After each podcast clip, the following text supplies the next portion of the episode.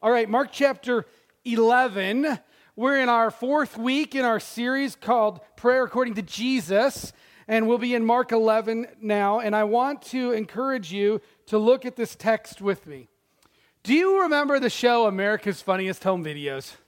Well, this was like at the advent of the video camera. People would mail in their, their uh, VHS tapes or their Super 8 tapes or, and, and mail them in, and they would clip them and put them online, and would see it. This show has been replaced by just about every website now and every Vine and Instagram, and we see these things all the time these hilarious clips of people. And because of the cell phone, we capture nearly everything on video, it seems like.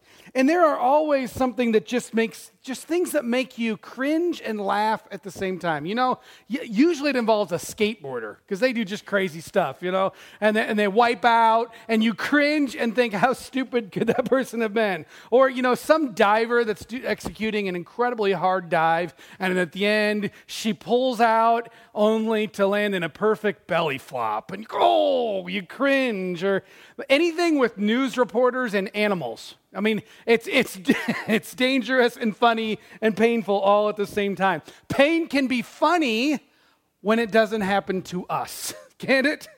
Uh, I remember one time years ago, uh, we had a pull down staircase in our attic. I was up in the attic doing something, and, and uh, I was getting ready to come down, uh, and I put my first step to, to go down like a set of stairs on the top, the top rung as I was coming down, and I slipped and I fell straight out of the attic onto the floor. Boom! All of a sudden, I lay there thinking, oh, this hurts so bad. and I come, and everyone runs upstairs. You know, what's wrong? What's wrong? I'm laying on the floor, and they're laughing at me. really funny. Anyway, I survived. Pain can be funny when it doesn't happen to you or when it doesn't happen to me. But the truth is, we've all experienced pain, and I'm not just talking about physical pain, I'm talking about emotional pain. You and I have all experienced emotional pain where somebody has hurt us. Somebody has brought pain on us, and it's not funny then. And there are times where pain and wrongdoing from someone else are just impossible for us to let go. It's just times when that happens. And so when we pray, we often bring this pain with us. We can also label this pain unforgiveness. And Jesus wants you to know today that when you pray, you need to pray with forgiveness in your heart. Well, you say, Dave, that's easier said than done. And you're right. Nevertheless, the way of Jesus, this pathway of living, loving, and giving like Jesus, for those of us who want to make him our rabbi, our teacher, and emulate his life, we must pray with forgiveness in our heart. We're in this series, Prayer According to Jesus. The first week, we're looking at, at the, the teachings of Jesus that surround his this idea of prayer. Many of these have surrounded the Lord's Prayer, but we're looking in particular at these teachings that surround, have surrounded uh, prayer. And the first week, we looked at praying with trust. The second week, we looked at praying with persistence. The third week, we looked at praying with audacity last week. And today, we're looking at praying with forgiveness. Now, I want you to look at one verse in Mark chapter 11. Mark chapter 11, verse 25, as we learn to pray with forgiveness in our hearts. Jesus said this, and when you stand praying, that was the traditional Jewish way of prayer, was to stand before God. When you stand praying, if you hold anything against anyone, forgive him, so that your Father in heaven may forgive your sins. Well, that's hard. That's difficult to pray with forgiveness. I was surprised when I prepared for this message today. Normally, when I, I, map out a course of where a series is going, when, I, when we dive into a book or a theme like this and I dive into the text, I look at the text and I have some idea how this is going to go. I thought we were going to spend most of our time today on verse 25. But as I looked at this, the context previous to this verse has everything to tell us about why praying with forgiveness is important. And so we're actually going to spend the bulk of our time in the verses preceding this one so that we can understand it and land on how to pray with forgiveness. I mean, it's so important to understand context in the Bible. You can pull a, you can pull a verse out of this Bible and make it say about anything you want. We, it's weird. We, we would never do that with a news article, pull out one phrase and ignore the context of the rest of the article. We would never do that with a book. But we come to the Bible and we just get weird with it. It's like, oh, it's the Bible, it's mystical, and I can make, you know, uh, pull one verse out. We shouldn't do that. We should always read the Bible in the context of what a passage says. Today is no different in this way. Jesus wants us to pray with forgiveness in our hearts. And to do this, we've got to understand the context. So if we go back, way back to the beginning of, the, of this chapter, of Mark chapter 11, we're going to see the context of, of Jesus coming in on Palm Sun, what would be eventually become known as Palm Sunday, on this triumphal entry. He comes down the Mount of Olives, through the Kidron Valley, up the mount to the Temple Mount in Jerusalem on a donkey, and people are laying their branches and they're singing Hosanna. We just sang that with our worship team today. Hosanna. What a great setup for today's passage. This is this triumphal piece where Jesus is coming in and they're saying, Hey, you're the Messiah. You're the King. This is the moment. Jesus gets off his donkey. He walks into the temple grounds. And in this completely anticlimactic thing, look what happens. Verse 11 of chapter 11. Jesus entered Jerusalem, went to the temple. He looked around at everything, but since it was already late, he went out to Bethany with the twelve. He went in, looked around, and went home. hey, good to see you. I mean, it's like getting to the Grand Canyon going, okay, saw it, see you later. I mean, Jesus, what is going on here? What is Jesus thinking? Well, the context of what happens tells us exactly what he's thinking. Jesus is looking around the temple, and what he's saying is it's screaming out to him something is wrong. Something is wrong with what he sees. Now, you have to remember the temple in Jesus' day and in, in the Old Testament preceding up to this was a very special place. It's where the kingdom of heaven meant the kingdom of earth. It's where Jews, in their worship of the one true God, interacted with the holiness and presence of God. It was a very special place. But we look here and we, and we see that in, in Jerusalem, Jesus and his friends were staying in an outlying community called Bethany. It's about a mile and a half from Jerusalem which for us is no big deal. For them, when you're walking on foot, a mile and a half is a, is a commute. They were, of course, at the festival of, of, Passover was beginning, the most holy festival of the year. Jerusalem was packed with people. There was no place for them to stay in Jerusalem, so Jesus had friends.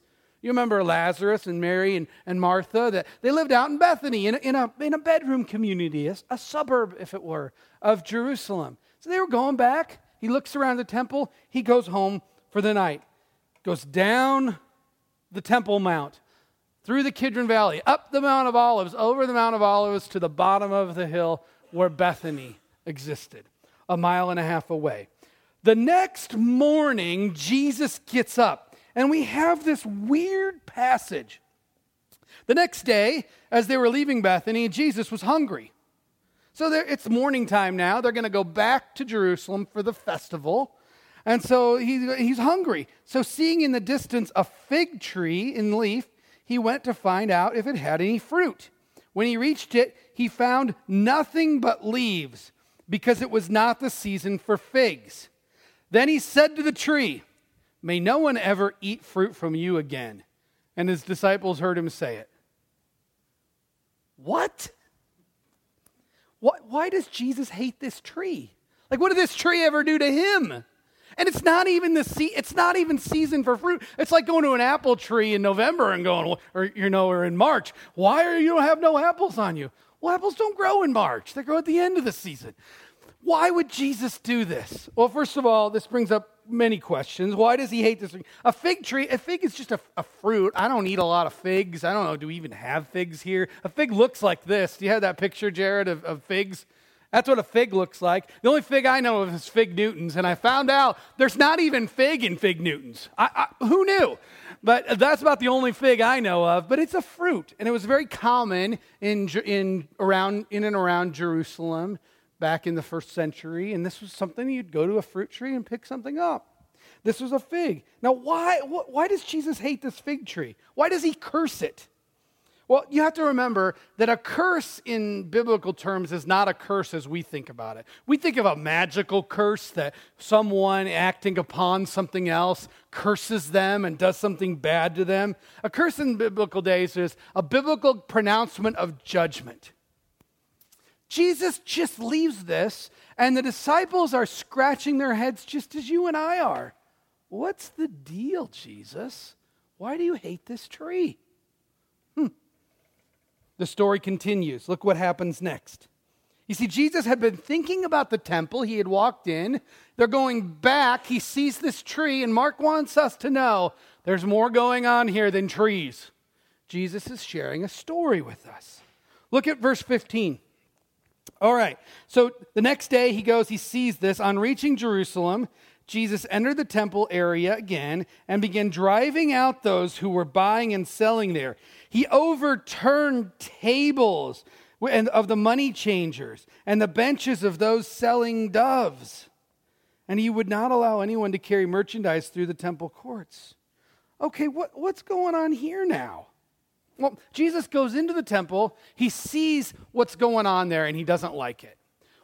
What's the big deal with money changers? Okay, you have to remember that the temple grounds, there was a building in the middle, and then there was an outside fence that was considered part of the temple. It was open air. And if you were a Jew in the first century, at this time of holy time of year, you were required to bring a spotless animal to offer up and sacrifice to the one true God. But that was difficult for a lot of people. If you've been journeying hundreds of miles to come to Jerusalem for this festival, you're probably not going to be able to haul, haul this animal in tow. And so, what they did oftentimes was that, that people would make a business by raising animals in and around Jerusalem, and they would bring them into the temple courts and sell them. Now, they had a problem, is that the Jews hated the Romans, and the currency of the day was the Romans that had the Caesar's face on it, and Caesar liked to think that he was God.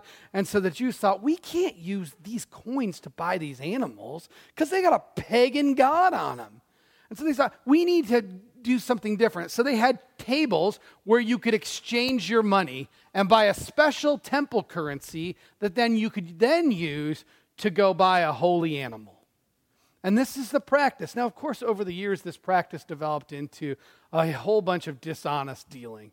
The exchange rate for temple currency was horrible. And it, you, you, can imagine just this, this holy space of God being turned in, into a, a market for people to extort each other. And Jesus looks at this and goes, This isn't okay. So he starts driving them out. In fact, he also set up barricades around the temple so that people couldn't walk through. Oftentimes, people bringing goods and service into Jerusalem, the most convenient gate to use was the temple gate. And they could walk through the temple grounds into Jerusalem and just bring, became a pathway. And Jesus says, This isn't okay. And these people, he, I mean, he's overturning tables and, and he's causing a ruckus. And they're going, What do we do? He's a rabbi. We're supposed to respect him. Well, how does this happen? He's causing a ruckus. Why does he have the authority to do this? What Jesus says now, you may not pick up on, but it's really important that the scriptures that he quotes. Look at the text with me. He says in verse 17, and he taught them as he's as he's causing this ruckus is it not written, My house will be called a house of prayer for all the nations? That's a verse right out of Isaiah. There is a focus in Isaiah about the temple being used as a house of prayer for all the nations.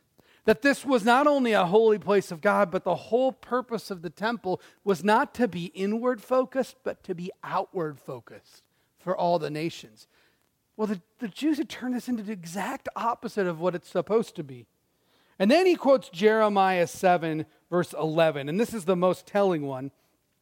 But you have made it a den of robbers. That's right out of Jeremiah chapter 7. And what's so important about this is what was happening way back in Jeremiah's day before Jesus. In Jeremiah's day, the, in the old temple, the one in Jesus' day had been rebuilt, but the first temple, Solomon's temple, the Jews believed superstitiously that the temple grounds was holy, and no matter how bad an enemy was oppressing them, God would never allow the temple to be toppled. And God in Jeremiah is warning them, saying, Hey, this isn't a superstitious thing. You've been disobeying me for so long, for centuries, your hearts have been turned against me. I'm finally going to let, as a piece of love and discipline, your nation be toppled by another one. And so in Jeremiah's day, Jeremiah is prophesying that this is going to happen, and the people go, No, no, no, no, we got our lucky rabbit's foot here. We got the temple on our side. This foreign nation's not going to topple us. And of course, the, the nation of Babylon did topple Jerusalem, and the temple was destroyed. And Jesus is quoting this, saying to them, Listen, you superstitiously are holding on to this temple. You've made this thing a mockery. And guess what? This temple is going away because something better is coming. In essence, Jesus is saying this you've rebuilt this temple into a superstitious, dishonoring game. It's not what God intended. So we see the cursed fig tree, and then we see the cursed temple, and now Mark brings us back to the fig tree again. Look at verse 20. 20. So the, the, uh, the, the chief priests hear Jesus doing this. That makes them hate him all the more. He's disrupting their system that keeps them in power, and they don't like him for this. So when evening came, Jesus went back out to the city to Bethany to hang out for the night, to sleep. In the morning, he gets up again to go back to Jerusalem. In the morning, as they went along, the disciples saw the fig tree that Jesus had cursed, that one. It's withered from the roots. People, Peter remembered and said to Jesus, Rabbi, look, the fig tree you cursed has withered. And Jesus begins this opportunity to talk to him. He says, Have faith in God, Jesus answered. I tell you the truth. If anyone says to this mountain, Go throw yourself into the sea, and does not doubt in his heart, but believes what he said will happen, it will be done for him. Therefore, I tell you, whatever you ask in prayer, believe that you have received it, and it will be yours. So, Jesus is talking about as the power of the Savior over the fig tree, he is symbolizing the temple. And I know this because of the system that he uses, to talk, Mark uses. He gives us the story about the fig tree. He shows us the temple. He goes back to the fig tree and he's going to return to the temple. Mark is interlacing these to show us that the fig tree is a symbol of the temple and that Jesus has power over this. And in fact, Jesus is right. This temple is about to be destroyed because in 70 AD, not 40 ish years later, the temple is destroyed by the Romans. It did happen. But Jesus has something more in mind here than just his power as a Savior. Jesus has in mind here that the temple is going to be replaced. This is very important for you and I who believe in Jesus Christ and say we're a follower of Jesus to understand. The temple in the Old Testament was a place where heaven met earth. The temple in the New Testament is not a building, but it's you. If you believe in Jesus, if you believe the gospel, if you believe that you are sinless, sinful and hopeless to ever know God on your own, but that Jesus bridged this gap, that Jesus took all the penalty for your sin and he rose from the dead, ushering in this new era of God's kingdom power interacting with the kingdom of this world. If you believe this, that God sent his Holy Spirit among you, you are now the temple. And you have the power of God in his temple. I mean, this is crazy what Jesus is talking about. He says, I tell you the truth, verse 23 if anyone says to this mountain, Go throw yourself into the sea and doesn't doubt in his heart, but believes that what he said will happen, it will be done for him. What does Jesus mean by this? Because I've never thrown a mountain into the sea. I mean, maybe you have, but I've never done it. I don't know that it's actually ever happened. That is, I mean, can you imagine, like, followers of Jesus all over the world? We would have no more mountains left in this world, right? Because it would be fun, you know? Hey, whoop, and watch a mountain pick itself up and throw it into the sea. Landscape would look very different. What is Jesus talking about? Jesus is talking about the Temple Mount. he is again predicting that this temple will be uprooted, and through the faith of his followers, God's temple will reside in them. And this is really important. This has everything to do with the kingdom of God being transferred from the temple in Jerusalem to the temple of his followers, his people. So now notice how these four sections line up. Uh, Jared's going to show you some arrows here on the screen. And, and so Jesus compares the cursed fig tree, uh, or Mark does, excuse me, the gospel writer, the cursed fig tree with the power of the Savior over the fig tree. So Jesus curses the fig tree. Later on in the story, he comes back and Peter goes, Hey, it's dead. Look at that. Then he also compares in this next set of arrows the cursed temple with the power of his followers to be the temple. This is the whole point of this passage, and it's why I got so sidetracked in preparing to talk about forgiveness, because you and I can't understand forgiveness and prayer unless we understand that we are the temple of the living God. Because forgiveness is not significant unless you understand this. Now, the whole problem, of course, with this passage is that many Christians come to this passage and all they read is that if you got enough faith, you can move a mountain. And then this passage becomes all uh, you can do anything you want. You name it, you claim it. They say, You want to believe you can move a mountain? You just, the only problem is you don't believe enough. Well, apparently, nobody has ever believed enough to actually move a mountain pick it up. That is not what this is about at all. This is about not having mystical, magical power. This is about becoming the temple of the living God. The temple is gone, but the new temple is where God's Spirit lives. And if you don't believe me, we just finished up 1 Corinthians, the series in this book of the Bible. And look at what 1 Corinthians 3, verse 15 says. Paul says, Do you, to the Christians in Corinth, do you not know that you yourselves are God's temple? and that God's Spirit dwells in you. In the Old Testament, the temple was a place where the Jews interacted with the living God. And guess what? You are a temple and you interact with the living God. And this is Jesus' whole point. In prayer, you are engaging with the Spirit of God in the temple, it's in us. And just as Jesus was imploring the Jews to properly enter the presence of God in the temple. So he is encouraging his followers to properly enter the presence of God in prayer. How do you engage the Spirit of God living in with you in you if you are a believer in Jesus? How do you do this? This is where this random verse 25 comes into play. Our theme for today about forgiveness. This is where it all comes into play. You see, this is not about getting what you want, it's about entering into prayer knowing that you are the temple of living God. And do you know what Jesus says about entering into prayer in the temple of the living God who is living in you? The most important things he says? I'm going to read it again. So when you stand praying as the residence, as the temple of the living God, if you hold anything against anyone, forgive him, so that your Father in heaven may forgive your sins as those who have replaced the temple, the proper way to enter prayer is with forgiveness. Well, now this is hard. This is hard. Because I don't know about you, but I struggle with forgiving certain people in my life. There are certain people who have hurt me that I want to forgive, but I just can't seem to do it. It's hard to forgive, but this is the way of the gospel. This is the way of Christ.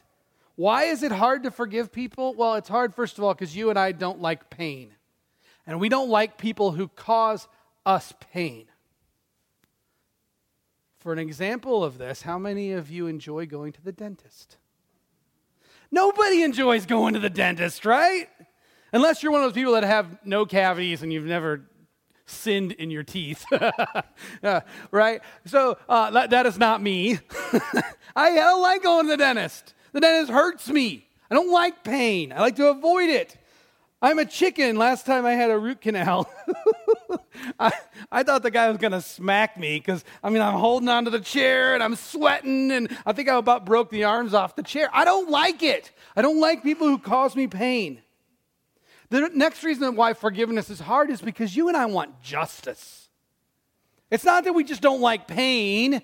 You and I want justice. And when someone does wrong to us, we want to hold the power of justice over them. We want to force them to, to make what was wrong right, except we can't. Very rarely can you force someone into justice. So we look for ways to manipulate them to justice.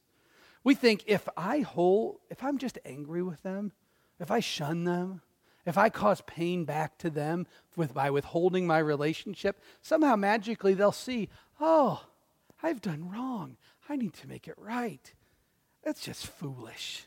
But we all do it. Why is forgiveness hard? Because we want to control people. But the reality is that God is the one who is in control of justice, not us. And we just don't like to let people off the hook, do we? Uh, that's one definition of forgiveness I once heard is that forgiveness is letting somebody off the hook. I'm, i think it's probably as good as any definition. Letting someone, off. we don't want to do that. We want them to pay for how they hurt us. Forgiveness is hard. And it's hard because to pray for one's well being, Jesus says, Love your enemies, pray for those who persecute you. The reality is, we know if we pray with an attitude of forgiveness to them, that God might change us in the process. And we don't want to change. We were the ones who were hurt. Why should we have to change? Why should I have to change? Why should you have to change? That person hurt you. And yet, we, if we forgive them, God changes us. This is why forgiveness is so hard. But Jesus is saying if you are going to be the temple of the living God, the MO of the kingdom of God, the MO of the way God works is with forgiveness. And so, how do we do this? How do we achieve prayer with forgiveness? Well, the first thing we do is we remember that we wouldn't even be able to pray if God and Jesus had not forgiven us. You see, when we hold unforgiveness against someone else, in reality, what we're saying is that their sin against me is greater than my sin against God. Really? That just means you don't understand your sin against God. It just means you don't get, and I don't get, how much we have hurt God how much we have sinned against him. We have to remember what Jesus forgave us. It's huge. So, that guy who publicly embarrassed you, that's small. That lady who cost you your job, that's small. That spouse who was unfaithful to you or, or mean spirited to you, that's small. The partner who stole your business and ruined your career, that's small. It's small in light of all that God has forgiven you and me. He forgave everything we ever did. So we pray with forgiveness when we put ourselves in that light. We go, why can I not why should I not forgive someone else when everything that God has given me? How do you pray with forgiveness? You start with remembering what Jesus did for you. And then the second thing you do is make a choice. You can forgive someone and still struggle with feelings of unforgiveness. I believe that is true. You can forgive someone and still struggle with the pain of it, but you can choose to forgive someone. Because as Christians who are rational, who we are as beings created by God with rational minds, we are both emotional beings and intelligent beings. We have minds that God created us with. And unfortunately, we make most decisions in our life based on emotions, not on choices. We make decisions based on emotions, not intellectual facts and truth. That's how, in fact, retailers know this. I just read recently um, a blog by a, one of the retail, American Retail Federation's that retailers go to for stuff, and they said people buy products based on eight emotions, and they listed all the emotions. And these are what drive all product decision. And if you watch a commercial, you know this is true. If you, uh, you know, the, uh, the Animal Rescue League or whatever wants you to give money to them, so they put sad pets on there because they're driving your emotions to make a choice.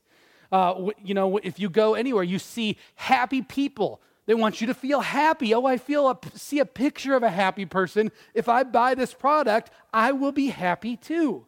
It's all driven by emotions. And yet, when we come to forgiveness, if we allow our emotions to drive us, we will never be able to forgive someone. It's only by God's Spirit that we make a choice to forgive someone and our emotions follow along. If feelings drive everything, I can't forgive because I don't feel it. But choices drive feelings. I will forgive and I will pray and I will learn to love them and want their best. And I think that is the hardest part of praying for someone that has hurt you. The hardest part is that you want good to happen to them. That's what means when you pray for your enemy. You pray for the one who has hurt you or persecuted you is you want good for them. And then that starts with a choice. and that starts with the spirit of God changing us. If you're harboring unforgiveness for someone, you need to ask God to help you forgive them. You do. But the reality is, you can make a choice to forgive, and your feelings may never change, but your actions can. And this is important because if we want to live, love, and give like Jesus, forgiveness is the way of the cross. This is how we live, love, and give like Jesus. Because God's Spirit's in us, we're not our own. Because grace is always better. And because unforgiveness, it would seem, hinders our praying. So I can't tell you today that if you've been praying something and your prayer wasn't answered the way you wanted, that it's because of unforgiveness in your heart. I cannot say that to you. I don't always know those things. But I can say it might be. I mean, Jesus is pretty clear about this and pretty repetitive about it that we should forgive. So we're going to pray with forgiveness in our heart. And this is how we come before our Father. And it is okay to confess to Him, I'm not feeling the forgiveness today, but I want to. Help me. I, I will close with this. Uh, 23 years ago, my wife and I got married. Um, I was very young. I was 21 years old. 21 years old. She was 19. We're standing in this beautiful church in Rockford, Illinois. It's huge pipe organ. It was gorgeous. We're standing up there, and Clarissa's childhood pastor flew in to do the wedding. He meant a lot to Clarissa, and, uh, and I didn't really know him that well, but I remember stand, standing uh, in the back with him beforehand being terrified and saying to him, Would you please pray for me?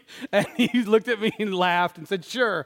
But we're standing up there, both of us before him, right at the towards the end of the ceremony. He's getting ready to pronounce us husband and wife. It's this beautiful thing, and he looks at us with tears in his eyes that are coming down, and he says, and he quotes from Ephesians 4, he says, Be kind to one another, tender hearted forgiving one another as God in Christ forgave you. And at the time, I thought, oh, that's so nice. He likes us so much that he's shedding, like the moment is caught, he's shedding a tear for us. Oh, that's so sweet. And 23 years later, I'm pretty convinced that that tear had very little to do with us because he knew how hard forgiveness is. And he knew the pain that had cost him in his own life to forgive people. But he knew it was better on the other side. God's temple is in you if you believe in Jesus Christ. If you have experienced faith in him for the forgiveness of your sins, his temple is in you. You have his Holy Spirit. Therefore, pray with the Spirit of God, the temple of God, and pray with forgiveness.